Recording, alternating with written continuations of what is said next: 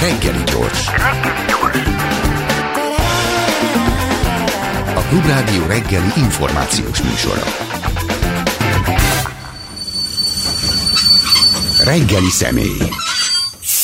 Metz Rudolf vezetéskutató, ezt olvastam az egyik oldalon, ami zseniális, üdvözlöm, szép jó reggelt kívánok, tiszteletem, hogy reggelt. Ez nagyon tetszett, a vezetéskutató.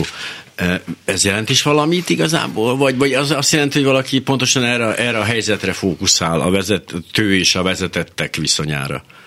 Remélem, hogy jelent valamit.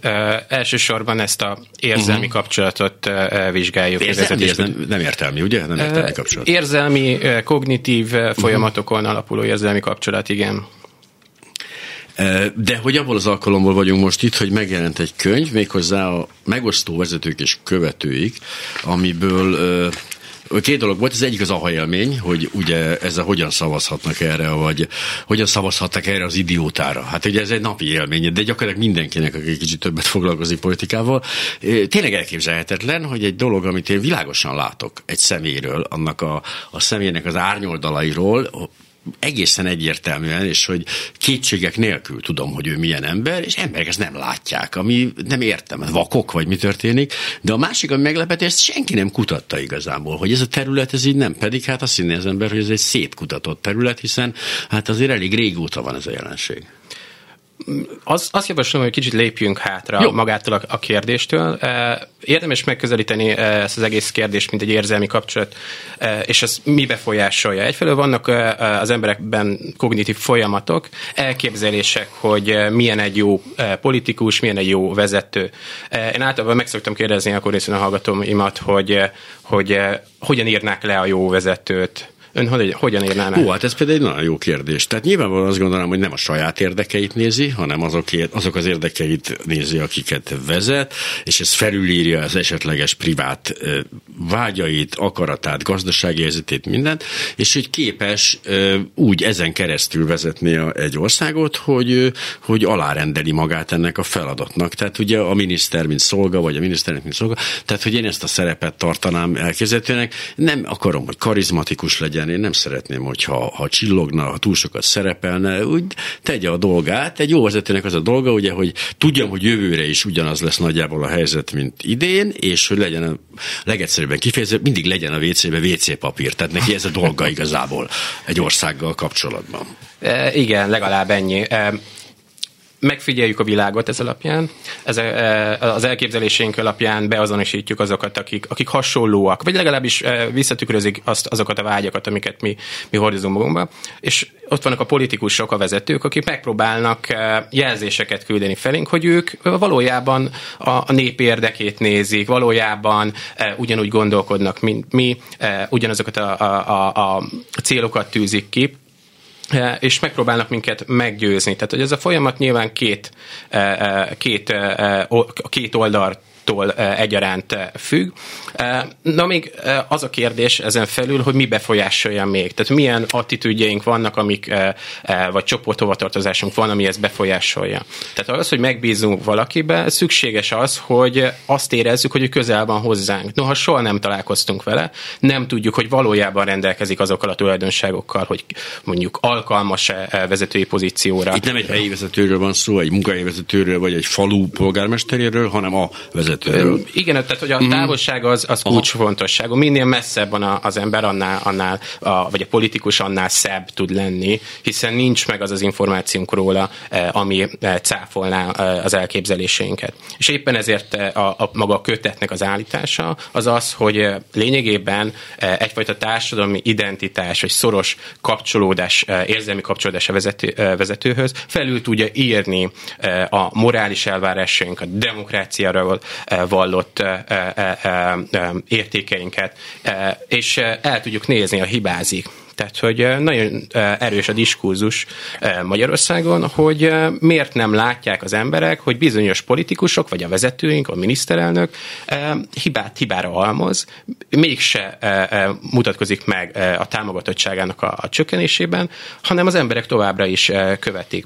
És éppen ezért, mert hogy közel érzik magukat. Pont hozzám. A Monitor munkatársával beszélgettünk egy órával ezelőtt körülbelül, hogy hogy a törzsszavazók, mondjuk a Fidesz törzsszavazói körében végeztek egy kutatást, a 60%-uk például tisztában van a korrupcióval, ami létezik Magyarországon, de azt gondolják, hogy ezeket azok a valós vagy kitalált veszélyek, a migráció, a meleg lobby, a stb. Ezek felülírják. Tehát ezek olyan nagy veszélyek, hogy azt korruptak, hát korruptak, de megvédenek minket a migránsoktól. Tehát van egy ilyen is, ami még mindig csak annyit jelent, hogy, és még mindig nem a vezetőt ítélik meg, hanem a vezetőről kialakított képet, ami ugye ezért nem ugyanaz.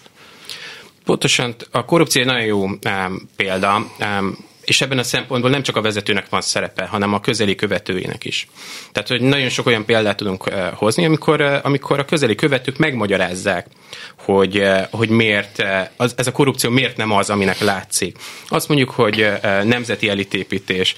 Van, aki például a hálapénzhez hasonlítja, tehát hálásak vagyunk, hogy megment minket a különböző veszélyektől, vagy éppen az érdekeinket képviseli. De úgyis ellopnak a kommunisták, hát meg nem jobb, hogy náluk van. Ugye ez a kedvencem. Igen, ez a másikra való mutogatás az viszonylag erős, és a megosztó vezetés lényegében ebben különbözik az általános politikai vezetést, hogy megosztják a társadalmat. Nem csak megítélésükben, hanem rá is játszanak erre.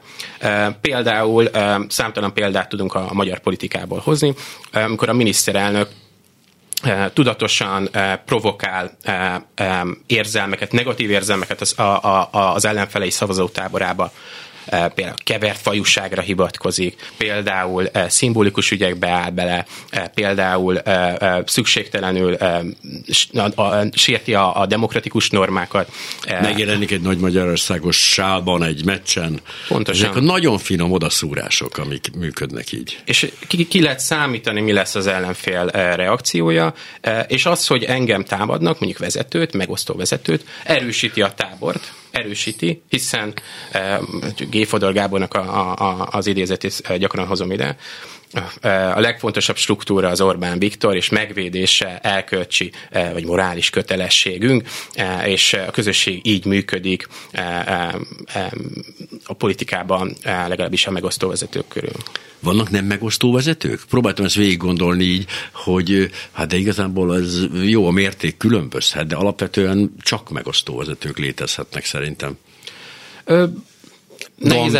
Gandhi. Oké, elképzelem azt, hogy Gandhi nem volt annyira megosztó vezető, de ott is azért speciál lelőtték. Kérdés, tehát, hogy itt nyilván minden vezető megosztja a társadalmat megítélésében. A kérdés az, hogy a vezető rájátszik erre. És én ezeket hívom a kötetben megosztó vezetőknek, hogy tudatosan megosztják a társadalmat, tudatosan rájátszanak ezekre az érzelmi konfliktusokra, és ezen, ezt lényegében, ezt az érzelmi dinamikát túlhajtják. Nyilván itt olyan helyzetekben van erre szükség, Svájcban nem kell megosztó vezető. Nagyjából viszonylag azért jól el vannak, nem kell elfedni gazdasági problémákat, nem kell. Nyilván ott van szükség egy ilyen erős érzelmi töltésre, ahol hát azért lenne mivel foglalkozni, tehát lenne egészségügy, oktatás, stb. És akkor itt kerülnek elő ezek és jönnek a migránsok, megeszik a Bibliát, illetve hát édes Erdély, itt vagyunk, stb. Pontosan, tehát hogy nyilván függ a megosztó vezetőnek a mozgástere a kulturális, politikai kontextustól. Magyarország viszonylag legalábbis azt lehet látni, hogy jó táptalajt ad az ilyen jellegű vezetőknek, vagy vezetésnek, de ez nem magyar jellegzetesség. Tehát látunk el, hogy azért nem vagyunk annyira különlegesek, még ha nagyon sok dinamika, amiket vizsgálok, vagy beszélgetünk róla, az jobban előtérbe kerül, vagy hangsúlyosabb, de ugyanúgy megvannak ezek a dinamikák az Egyesült Királyságban, az Egyesült Államokban, Franciaországban, tehát hogy akár Németországban is. Nyilván különböző súlyjal, de jelen vannak a megosztó vezetők. Ugye a kérdés, amire persze a válasz itt van ebben a könyvben az, hogy hát van egy ilyen nyilvánvalóan idióta, vagy nyilvánvalóan gazember, vagy most mindegy, bármit találhatunk róla, vezető, hát akkor a követői is valószínűleg gazemberek. Hát ki más követne egy gazembert? De hogy ez meg nem igaz? Alapvetően nem igaz. Alapvetően szerintem tartóztat, hogy mint politika tudósként, vagy vezetés kutatóként én nem címkészhetek vezetőket a kényem kedve ez szerint. Ez nem vezet sehova, ezzel meg tudom erősíteni bizonyos embereknek a hitét, hogy tényleg egy gazember, vagy egy toxikus ember, vagy akár egy igazi populistáról van szó. Nekem azt kell vizsgálnom, hogy miért követik az emberek, és egyfelől mondhatjuk azt, hogy az embereket nagyon könnyen meg lehet vezetni. Egyszerű konformisták, a tekintélynek minden kontextusban képesek fejet hajtani és követni. A másik magyarázat, vagy közkedvelt magyarázat az, hogy hasonlóan rosszak azok az emberek, akik követik, és ez sem igaz. A kérdés az, hogy miért hiszik helyesnek azt a politikát, amit nagyon sokan akár károsnak ítélik meg. Tehát, hogy van valami mércéjük a fejükben, elvárásaik, lehet ez morális, demokratikus elvárások, és az alapján jónak ítélik meg, vagy hatékonynak ítélik meg az adott vezetőt. Ugye ez egészen, ugye itt egy Rorschach-teszthez hasonlítja ezt a jelenséget, amikor ugyanazt az ábrát nézzük, és nem ugyanazt látjuk, de hogy ez egészen ijesztő tulajdonképpen, hiszen hát innentől kezdve biztos lehetek abban, hogy amikor én azt nézek, amit is azt gondolom, hogy zöld, akkor a másik ugyanazt a zöldet látja. Ő is azt mondja rá, hogy zöld, de hogy lehet, hogy ez nem ugyanaz a zöld. Tehát ez egy ilyen nagyon messzire vezető és ijesztő perspektíva, viszont ez valahol ugye a szociálpszichológia, mint a antropológia, kultúrás antropológia valami határterület ez a dolog, ahol most járkálunk, amiben nekem ugye az volt a másik meglepő dolog, amiben az egészből kivettem, hogy honnan eredhet az erős vezető iránti igény. Miért vágy? Én nem hiszek a nemzet karakterológiában, nem gondolom azt, hogy a magyarok úgy születnek, hogy erős vezetőre vágynak, de valahogy mégis azt tapasztalom a környezetemben mindenhol, és mindkét oldalon egyébként, ennek semmi köze a jelenlegi pártfelosztáshoz, hogy azt hiszik, hogy egy erős vezető az egy karizmatikus valaki, egy vezér az, ami előre viszi az ügyeket, és mindig egyedül maradok ezzel a technikus meghatározásommal, hogy nem, hogy a vezető az egy technikus, tehát hogy ő, vagy operátor, tehát neki csak ezeket egész más feladata van, nem így zászlóval kell rohangálni a fel alá, hanem így a algoritmusokat kell pontosítani. A Facebooknak például nincs egy karizmatikus őrült vezetője, hanem csak állítgatják az algoritmusok működését, és attól egyre jobb, vagy egyre rosszabb, vagy számukra egyre kedvezőbb kimenetel lesz. Nyilván attól függ, hogy kit kérdezünk, hogy őrült-e Zuckerberg. De visszatérve az alap problémára, tehát volt egy kutatásunk a választások előtt, amiben az jött ki, hogy a magyar társadalom több mint 80%-a inkább bízik, vagy inkább keresi az erős, karizmatikus vezetőket. Itt a karizmát óvatosan kell kezelni. A közbeszédben általában a karizma egy tulajdonságként jelenik meg, ami nem feltétlenül igaz. Sokkal inkább egy érzelmi kapcsolódást jelenti, függetlenül attól, hogy mi mire vezetjük vissza, milyen tulajdonságokat keresünk a másik emberben. Persze nyilván a vezető megpróbál meggyőzni minket, de van egy ilyen egy elvárásunk azt illetően, és ezzel kapcsolatban akkor beszéltünk a karizmatikus vezetésről. És egyébként azt lehet mondani, hogy ez összekapcsolódik egyébként az embereknek a populista világnézetével, ami nagyon, nagyon érdekes, tehát, hogy minél inkább valaki populista, értem hogy elitellenes, fekete-fehér módon gondolkodik a politikáról, illetőleg népközpontú, tehát, hogy a népet tartja, mint aktort, vagy entitást tartja a legfőbb kiinduló pontnak. Ez összefügg azzal, hogy mennyire hajlamosak leírni a vezetés, mint valami központi dinamika a politikában.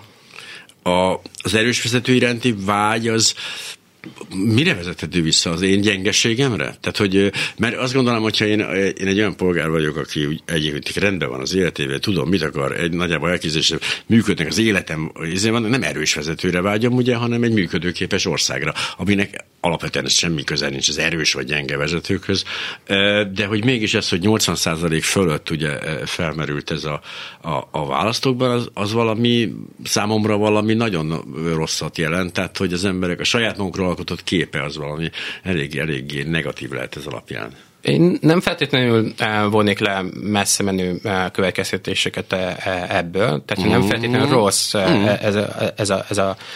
ez az eredmény, vagy ez a hajlam. Azt gondolom, hogy ez valahogy természetes emberi dolog. Meg akarunk bízni valakiben, intézményekben nem tudunk megbízni abban az értelemben, hogy nem ismerjük őket, nem tudjuk, hogy feltétlenül az átlag állampolgár nem feltétlenül tudja, hogyan működik, személytelen személyekbe tudunk megbízni, akkor tud az ember elköteleződni valaki mellett. Nem csak ahogy azt mondja, jobb lesz az oktatás, jobb lesz az egészségügy. Most én miért higgyek annak az illetőnek? Persze, azt szeretnék, hogy jobbak legyenek a közszolgáltatások, de az ember, az a személy az, ami meg tud győzni minket arról, hogy az a cél az elérhető, a szándékai nemesek, és a többi. És ez egyébként fordítva is működik, tehát hogy ezt negatív personalizációnak hívnak, mikor azért megyünk el szavazni, hogy ne Gyurcsány vagy Orbán legyen. Tehát, hogy ez is működik a választópolgárokban. Arra kitért a kutatás során, hogy változhat meg ez a dolog? Tehát hogy lehet kilépni ebből a hiedelemrendszerből? Vagy hogy változik meg valakinek a fejében ez a konstrukció? Úristen, hát eddig ebben éltem, hát ez úristen, most látom csak, hogy ez nem is igaz. Szóval ezek az élmények? Alapvetően a végén foglalkozok ezzel a kérdéssel. Nyilván sokkal több kutatás kell ahhoz, hogy ezt felfejtsük. Az, amit mondanak a szociálpszichológusok, egyrészt, ahogy említettem, tehát, hogy a vezetés az szükséges ahhoz, hogy kollektív cselekvés létrejön, ezt mondják a szociálpszichológusok. Kell egy közös identitás, amit megtestesít. De ha ki akarunk lépni ebből, akkor kell egy kognitív alternatíva.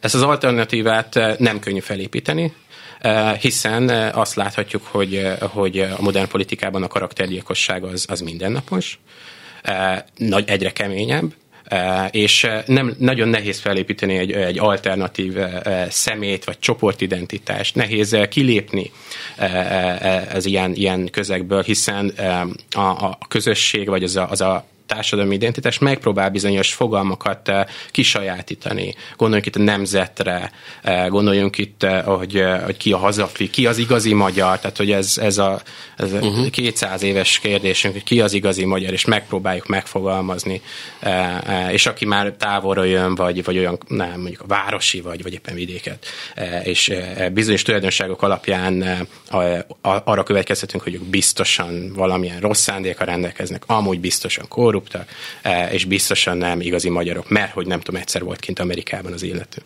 Ugye ez az erős vezető, illetve a messiás várás az tényleg egy klasszik. Tehát ugye ez a két, volt szerencsém ezt összeültetni a Radnóti Zoli rabit és a Pajor Tamást, a hídgyülekezetének pásztorát, és az rendkívül szórakoztató, amikor ugye van egyfajta nagyon komoly mély egyetértés a lelkiség és az élet és a jó dolgok közében. Egészen odaig, amíg be nem dobja az ember, hogy Jézust, és akkor az abban a pillanatban robban a bomba, hogy ez megjött a messiás, nem jött meg a messiás. Ugye, hogy ez, és az erős vezetőnél ugyanez a helyzet, megérkezett, ő a messiás, és tudják azt, hogy nem, ez biztos, hogy nem, ez a hamis proféta, és hogy majd a következő lesz az. De hogy ez egy baromi régre vezethető vissza, tehát ez tényleg nem egy új tulajdonság, hogy várjuk a megváltónkat, és nem tudom, akarunk magunk tenni valamit érte, vagy nem nagyon. De várjuk ezektől a vezetőktől, hogy oldják meg a problémáinkat, vagy együtt szeretnénk működni velük? Nem hiszem, hogy az utóbbi. Tehát, hogy nyilván különböző vezetéskoncepciók élnek a fejünkben. Nyilván az újabb generációk már nem egyszemélyes vezetőben gondolkodnak, hanem nem tudom, a társelnöki rendszer, kollektív vezetési formában olyan munkahelyet keresnek, és egyébként ezek a koncepciók, amit mondjuk elvárunk a politikusainktól, hasonlót várunk el a főnökünktől. Mondja meg nekünk, hogy mit csináljak, mert nem tudom adott esetben. Meg az egy könnyebbség, a felelősség nem az enyém. A politikában kicsit nehezebb, mert hogy azt érezhetjük, hogy nincsen ráhatásunk az életünknek bizonyos kérdése, és mástól várunk segítséget. De egyébként az egész oktatásunk erre épül, tehát hogy megnézik a hallgatók, hogy hogyan épül fel a történelem oktatás. Nem arról, persze beszélünk népekről, beszélünk csoportokról, de mindig ott van egy vezető, akihez kötjük. Ő a cselekvő, aki ott áll a népe vagy a csoportja élén. csak eszembe jutott erről a krimik evolúciója. Ugye a zseniális nyomozó, a Sherlock Holmes, vagy a Mrs. Marple, és aztán a mostani helyzet, amikor már teljesen általánosan elfogadott, hogy nincsenek ilyen egyéni zseniális nyomozók, hanem csoportok vannak, akik meg tudnak oldani a helyzetet, és valóban az újabban készülő egyébként ilyen filmek, vagy filmsorozatok, vagy könyvek akár, már erre építenek, a teamre, a team munkára. Tehát ez nagyon érdekes, hogy az egyszemélyi vezetésnek itt is tetten érhető ez a fajta változása. Részben igen, részben egyet tudok érteni, részben viszont azt lehet látni, hogy egyre sötétebbek ezek a karakterek egyébként, tehát hogy a magának példánál meg akarjuk ismerni, hogy milyen az életük, és a politikában is ez van. Noha nem tudjuk meg, hogy valójában Orbán Viktor szereti disznót vágni, de tudjuk azt, hogy nem tudom, szereti a pálinkát, nem tudom, és tehát volt egy ilyen nagy portkovaró angol nyelvű honlapja, ahol ilyen fun fact-eket gyűjtöttek össze a követői, és akkor van egy ilyen, hogy akkor Orbán Viktor szereti bemocskolni a kezét, mindenféle ételt elkészít a konyhában, meg szereti a pálinkát. Tehát ezek olyan dolgok, amik kapcsolódást tudnak nekünk adni, amivel tudunk rezonálni, mint ember. És ezek nagyon fontosak. A sorozatokról egyébként, tehát hogy ez nagyon jó, vagy sorozatok, filmek kapcsolatban nagyon fontos ezeket megemlíteni, hiszen alapvetően formálják a mi benyomásainkat a politikára. Tehát, hogy összehasonlítja az elnök embereit mondjuk a Kártyavárral, teljesen más politikakép. Az elnök embereiben ott egy csapat, dolgoznak együtt, alá dolgoznak akár az elnöknek, de valójában egy csapatról van szó. Még a Kártyavárban van egy cinikus vezetünk, aki lényegében bármit keresztül tud vinni a washingtoni politikai gépezetbe. És egyébként van is ilyen kutatás, hogy az emberekkel megnézették ezeket a sorozatokat, és akik a Kártyavárt kaptak, azok cinikusabbá váltak. Hogy így hat rá, tehát ennyire közvetlen a hatás? Igen, tehát erről még azért kevés kutatás van, de érdemes egyébként ebbe mélyebben beleásni magunkat. Ugye ez érdekes, hogy akkor most már nem igazából az olvasmányélményen informálnak minket, hanem a filmek, mondjuk ez logikus is, mert sokkal többet kapunk belőlük, de hogy ez egy érdekes helyzet, hogy ez alapján képesek vagyunk visszanyúlni ehhez. Mindeközben nem azt gondoljuk az amerikai vagy az Egyesült Államoknak a politikájáról, hogy ott az intézményrendszer, amiben álltak nem hiszünk, de hogy közben azért de jó lenne egy olyan intézményrendszer, amit nem hinnék, tehát azért az gátat vett minden ilyesmi kísérletnek. Tehát ott nem lehet egy szólós, cinikus elnök, de hogy közben meg láttuk Donald Trumpot, és láttuk a többieket, tehát azért a játéktér az még ott is elegendő ahhoz, hogy ezek a tulajdonságok kijöjjenek. Természetesen, viszont tehát, hogy az amerikai alapítóatyák látták azt, hogy emberek ülnek az intézmények élén, és a legfőbb gondolat az volt, hogy ambíció álljon ambícióval szembe. Éppen azt akarták elkerülni, hogy a többség vagy a kisebbség zsarnoksága kiteljesedjen az országban, és nagyon sok vezető van, nagyon sok vezér van az amerikai demokráciában, és ebből a szempontból Trump egyébként nem érti szerintem a mai napig az amerikai politikának ezt a jellegzetességét. Például nem használta ki, tehát nem töltötte fel a bürokráciát a saját embereivel. Ez egyébként a saját vállalkozására is igaz. Ő egy self-made man-nek volt eladva, és több ilyen önsegítő, vagy önsegélő, vagy nem tudom, sikerkönyveket adott ki, mint politikai témájú. Tehát, hogy lehet, hogy jobban érte az, hogy hogyan legyünk gazdagok. Amiben megint csak kétségeim vannak, ugye ismerve a hátterét, ugye, hogy az hogy is működött, mert ha tehát ha csődbe megyek, és utána apám megdob még $1 millió, hogy na jó, próbáld meg még egyszer, de többet nem adok, akkor az egy kicsit más, mint hogy az ember a Brooklyn utcákról próbálja magát felépíteni, de hogy közben az Egyesült Államokban létezik egyfajta vitakultúra, ugye már általános középiskolákban egy tanított érvelés. Nálunk ennek nyoma nincsen, ez összefügghet a vágyainkkal, vagy a viszonyunkkal az erős vezetőkhöz, vagy a populista politikusokhoz, hogy nem látom a környezetemben sem azt, amikor, vagy hát jó, ellenyésző ritkán, amikor tényleg megpróbál az ember meggyőzni a másikat arról, hogy, és nem azzal, hogy ez egy pszichopata, őrült barom, nem tudom, hanem hogy tényleg, hogy ezt csinálta, ez szerintem ezért nem jó, stb. Ennek azért nyoma nincsen. Kettőbe bontanám a dolgot. Egyfelől nem vagyunk populistábbak, mint más országok. Abban az értelemben, hogy hasonló eloszlásokat mutatnak a nemzetközi adatok. A populizmus, mint világlátás elterjedése a társadalomban. Amit látunk, az az, hogy Magyarországon a populizmust, mint világnézetet jobban tudja aktiválni a politika. És erre ült fel lényegében az Orbáni vezetés. Arra nem találtunk adatot egyébként, hogy az oktatás, tehát hogy a műveltség, vagy oktatás, vagy a politikai műveltség erősítené, vagy gyengítené a populizmust. A populizmus definíciója, ugye a Tamás Gáspár Miklossal erről elég sokat vitatkoztunk, a populizmus nem egy pejoratív jelző, a populizmus azt jelenti, hogy egy vezető megnézi, hogy mire van szüksége, mit akar a nép, és megpróbálja azt adni neki. Már nem szóban, hanem valójában.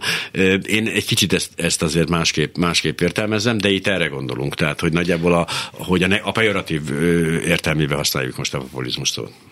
Én szeretem nem pejoratív értelmébe használni, szeretem ezt nem címkeként kezelni. Ez egy politikai stílus, aminek valóban az egyik eleme az, hogy a népet helyezzük előtérbe, mint hivatkozási pontot. Ugyanakkor benne van az is, hogy kizárunk bizonyos személyeket, csoportokat a népből, akik nem a nemzet részei, nem az osztály részei. Ugyanakkor még az is beletartozik, és amivel a kötetben foglalkozok, hogy provokálni kell az ellenfelet. Tehát, hogy ahhoz, hogy én erős érzelmi, pozitív érzelmi elköteleződést tudja generálni a követőimből, ahhoz kell az, hogy mások engem támadjanak, hogy értékes legyek, hogy rámutassak, hogy én valami nagyon fontos dologra mutattam rá, és a népet el akarják tiporni, és mert hogy akkor engem támadnak, akkor a népet is támadják. Ugye ez a népszűkítés, ez egy eléggé szórakoztató jelenség már, hogy zárjunk ki bizonyos csoportokat így a magyarság, vagy a bármelyik nemzetről beszéltünk köréből. Ugye ennek már van olyan karikaturisztikus fejleménye is, amikor már lassan alig maradtak már néhányan magyarok, és akkor kiderül, hogy ki nem tartozik oda. Másrészt viszont azt vettem észre, hogy ez a fajta provokáció, ez iszonyú pontos targetálással működik most már. Tehát azt vettem, a legutóbbi választásoknál ugye szó volt róla, hogy volt ez a 200-300 ezres peremszavazó, akik igazából nem nagyon azonosultak a Fidesz elképzeléseivel, de meggyőződéses homofóbok, vagy meggyőződéses fasiszták, vagy meggyőződéses idegenellenesek voltak, és nekik is sikerült, tehát pontosan célba jutatni egy provokációt, ami az ő szavazókedvüket erősítette. Tehát itt a politikai finomhangolás már elképesztő színvonalat ért el.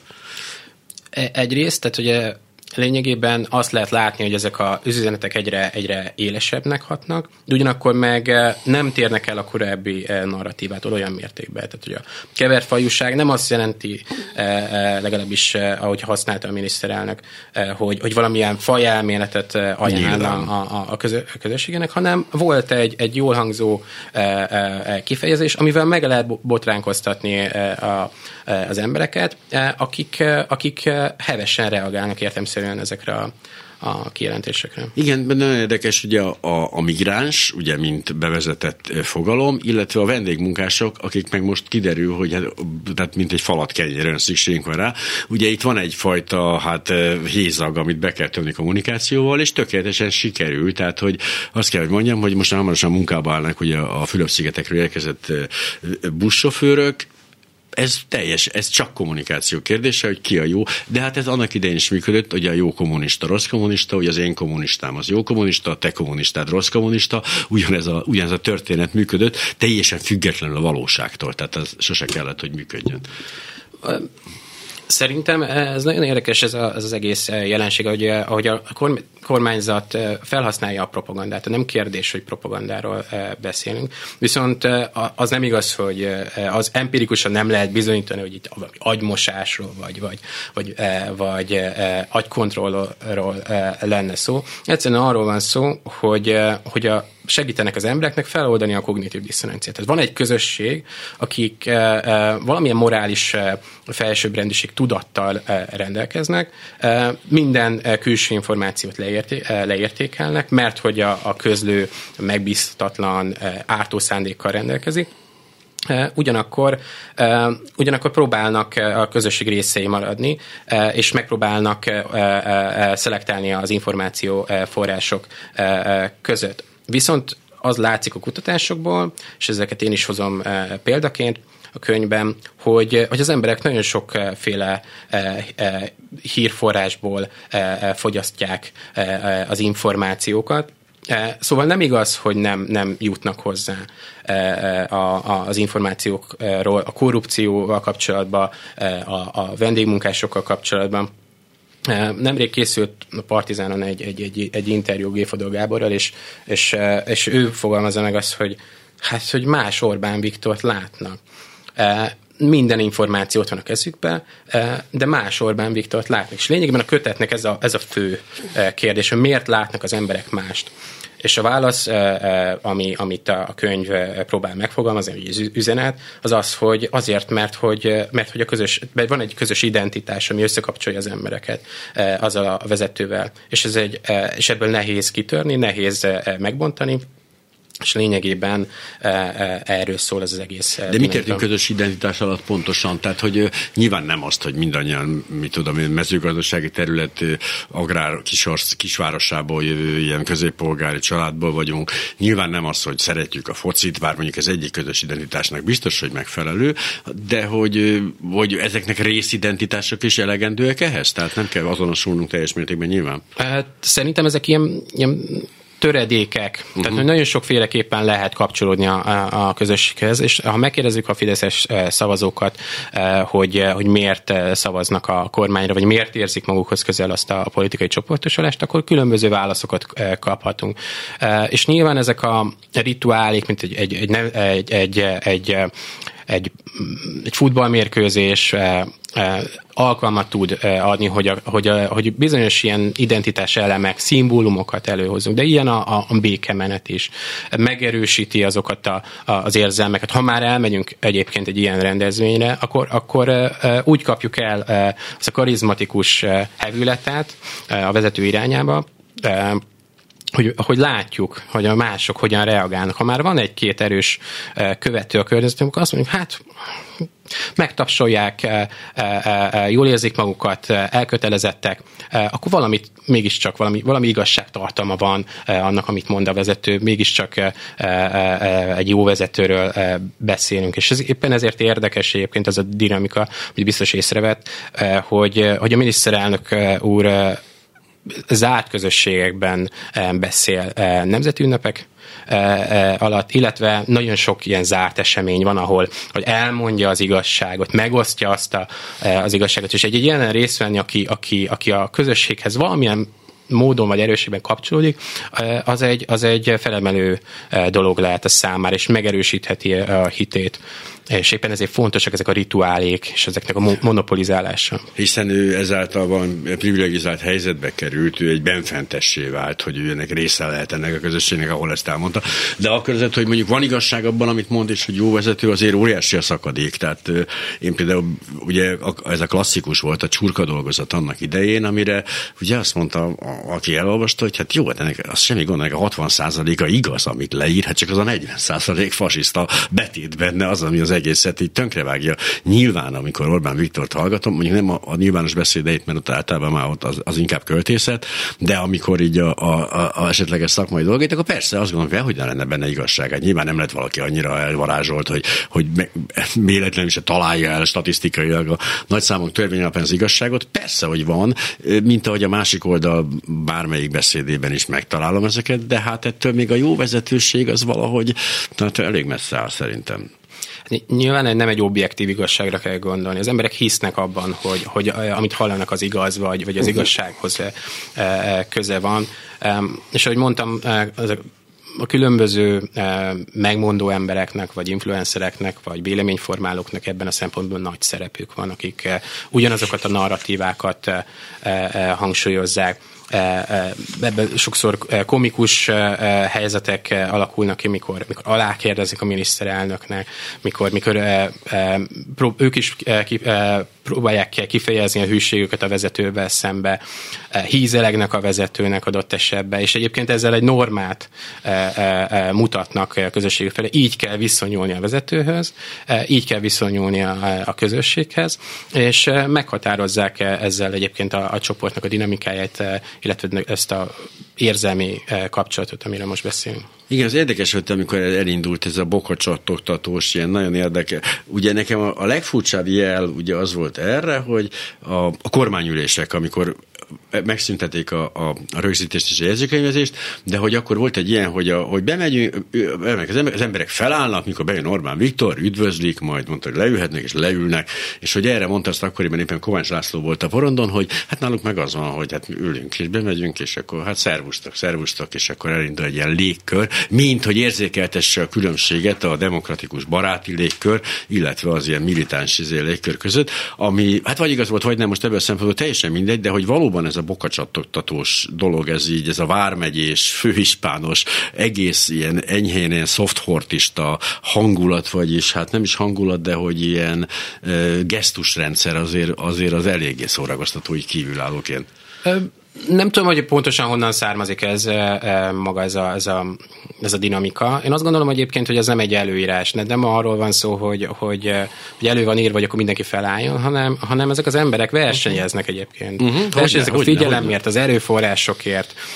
Egymást próbálják adott esetben kiszorítani, vagy marginalizálni, és ebből a szempontból néhány extrém esettel is lehet találkozni, amikor túllőnek a célon adott esetben. Olyat fogalmaznak meg, ami a narratívába illik, de radikálisabb. Hát pont a publicisták szintjén látom én ezt a versenyt, ott például nagyon feltűnő, tehát hogy lehet kiragyogni a kórusból, tehát hogy lehet olyat írni, amivel észrevetettem magam a központ számára, és ott tényleg ott aztán már egészen néha nagyon messzire rúgják a pöttyöst, ami ugye eléggé szórakoztató. Itt van egy fontos rész még, ami érdeket van, hogy a társadalomtudomány nagyon széttagoltan működik, nem igen van átjárás a különböző területek között, ezért is lehet érdekes a szociálpszichológia beemelése a politológiai diskurzusba is viszont. De a kutató szerint, idézem a Qubit cikkét, a kutató szerint a legnagyobb problémát az jelenti, hogy a korábbi kutatások túlságosan magára a problémára koncentráltak, és nem az emberekre. Ennek az értelmezésére lennék kíváncsi. Tehát azt értettem ez alatt, hogy a kutatók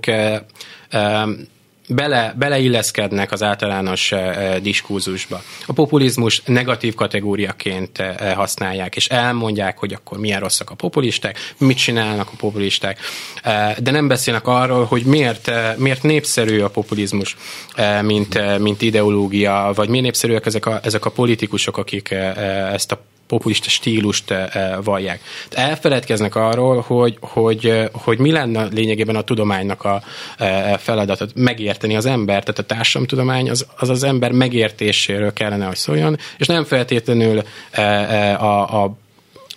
az általános diskurzusnak a formálásáról, mert ezzel igazából nem csinálnak más, mint megerősítik azokat a véleményeket, amelyek amúgy is jelen vannak. Tudjuk azt, hogy XY politikus az rossz, egy politikatudós azt mondja, hogy populista, vagy valami mentális problémával küzdik, és akkor megerősíti bennünk, én ezt mindig is tudtam, és akkor ezért haladunk a szakadék felé. És egyébként erre utaltam, hogy az embert kell megérteni, függetlenül attól, hogy... Igen, ez különösen ott visszatetsző, amikor a mentális problémákra utalás. Tehát én gondolhatom azt, hogy ez hülye. Tehát ez a legegyszerűbb feladás. De ha már azt mondom, hogy tehát már ha a szakifejezéseket használom, hogy pszichopata, vagy nem tudom én, ez egy borderline-os miniszter, akkor ugye nyilván oda tévedek, amire nem szabadna, hisz ugye sose fogunk megerősítést kapni erről szakembertől, és akkor innentől kezdve az én szóhasználatom, hát az aztán tényleg légből kapott, és felesleges lesz, ezek a definíciók nem működnek. Az, hogy populista, az, hogy úgy vélem meg, hogy gazember, az oké, de mondom, az ilyen pszichiátriai definíciók általában félre siklanak. De hogy igen, hogy arra gondoltam közben, hogy igen, mert hogyha nem azzal foglalkoznánk az emberrel, akkor azt mondanánk, hogy hát kipróbáltuk. Tehát a kommunizmus az rossz volt. Tehát tényleg, hát az nagyon rossz volt. A fasizmus az is nagyon rossz volt. Hát akkor biztos nincsen, senki nem lesz fasiszta vagy kommunista jövőbe, de holott a dolog nem így működik. Tehát, hogy egyszerűen hiába mondjuk ezt a populizmusra is, hogy az mondjuk negatív, ez egyáltalán befolyásolja a szavazókat, vagy a választókat, vagy a rajongókat. Egyfelől nem, mert hogy úgy érzékelik, hogy kívülről érkezik az ítélet. Tehát ítéletként, és nem. Az is igaz egyébként, hogy a miniszterelnök, a magyar miniszterelnök szereti használni a populizmust saját magára. Ez igaz, mert ő az igazság kimondója, a nép igazi képviselője. Visszalépnék ezekhez a kategóriákhoz egy pillanatra. Egyrészt ezekből nem lehet kiszűrni a szubjektíven, mert politikatudósok, szociálpszichológusok, pszichológusok használják ezeket a kategóriákat, hogy akkor pszichopata, narcisztikus, stb. Ennek van egy morális, vagy etikai korlátja. Egyrészt nem lehet, még ha lenne közvetlen információnk arról a vezetőről, interjúk alapján, személyes interjúk, nem hozhatnánk nyilvánosságra ezeket. Nem a szakterületünk, tehát hogy is mondjam. Egyrészt, másrészt meg nincsen módszertani eszközünk, hogy felmérjük. Tehát, hogy nem kérdezzük meg értelemszerűen a politikusokat magukat, hogy akkor ők hogyan viszonyulnak bizonyos kérdésekhez. Tehát messziről tapogatózunk, és azt szokták csinálni, hogy akkor megkérdeznek politikatudósokat, vagy szakértőket, hogy akkor mondják meg, hogy Trump az mondjuk pszichopata, narcisztikus, vagy stb. És ez mindig torzító. Mindig torzít, mert hogy a kutatóknak saját csoportidentitásuk, ideológiai elköteleződésük visszatükröződik ezekben az értékelésekben. Noha nem annyira, mint mondjuk az állampolgároké, tehát ezt hozzá kell tenni, de ez mindig egy torzképet. Hát hogy ne, hiszen még Donald Trump nem fekszik be egy klinikára, nem vizsgáltatja ki magát, és nem hozza nyilvánosságra az ott eredményt, mert ez szükséges lenne hozzá. Abban addig nem mondhatunk ilyesmit róla, tehát nyilván ez amit én azt mondanám, hogy az ott egy isiász, de te orvos? Nem, ja, nem vagyok orvos, de akkor hogy? Jó, hát ez nyilván. Mekkora ez a könyv, mert az nem derül ki belőle, ez egy milyen vastag, ugye? Milyen vastag? Hát, de ugye nagyjából milyen kezel? 200-300 oldal, azt hiszem. Jó kezelhető. Igen, egy kis méretű könyv, alapvetően társadalmi, tudományi munka. Hát akkor a nagyobb könyvesboltokba keressék, azt gondolom, akkor... Biztosan megtalálják. De ott biztos ott van. Metz Rudolf, a könyv címe pedig a megosztó vezetők és követőik. Nekem nagyon megjött hozzá kedvem, tehát én egészen biztos, hogy le fogok rá csapni, és hát szerintem önöknek is azért elég jól lehet elolvasni, mert lehet, hogy mi is tévedünk. Néha ez jut eszembe. Persze valószínűtlen, azért nyilván valószínűtlen. Mi miért tévednénk, hát mi tudjuk az igazságot, de hát ha tévedünk. Nagyon szépen köszönöm. Köszönöm szépen.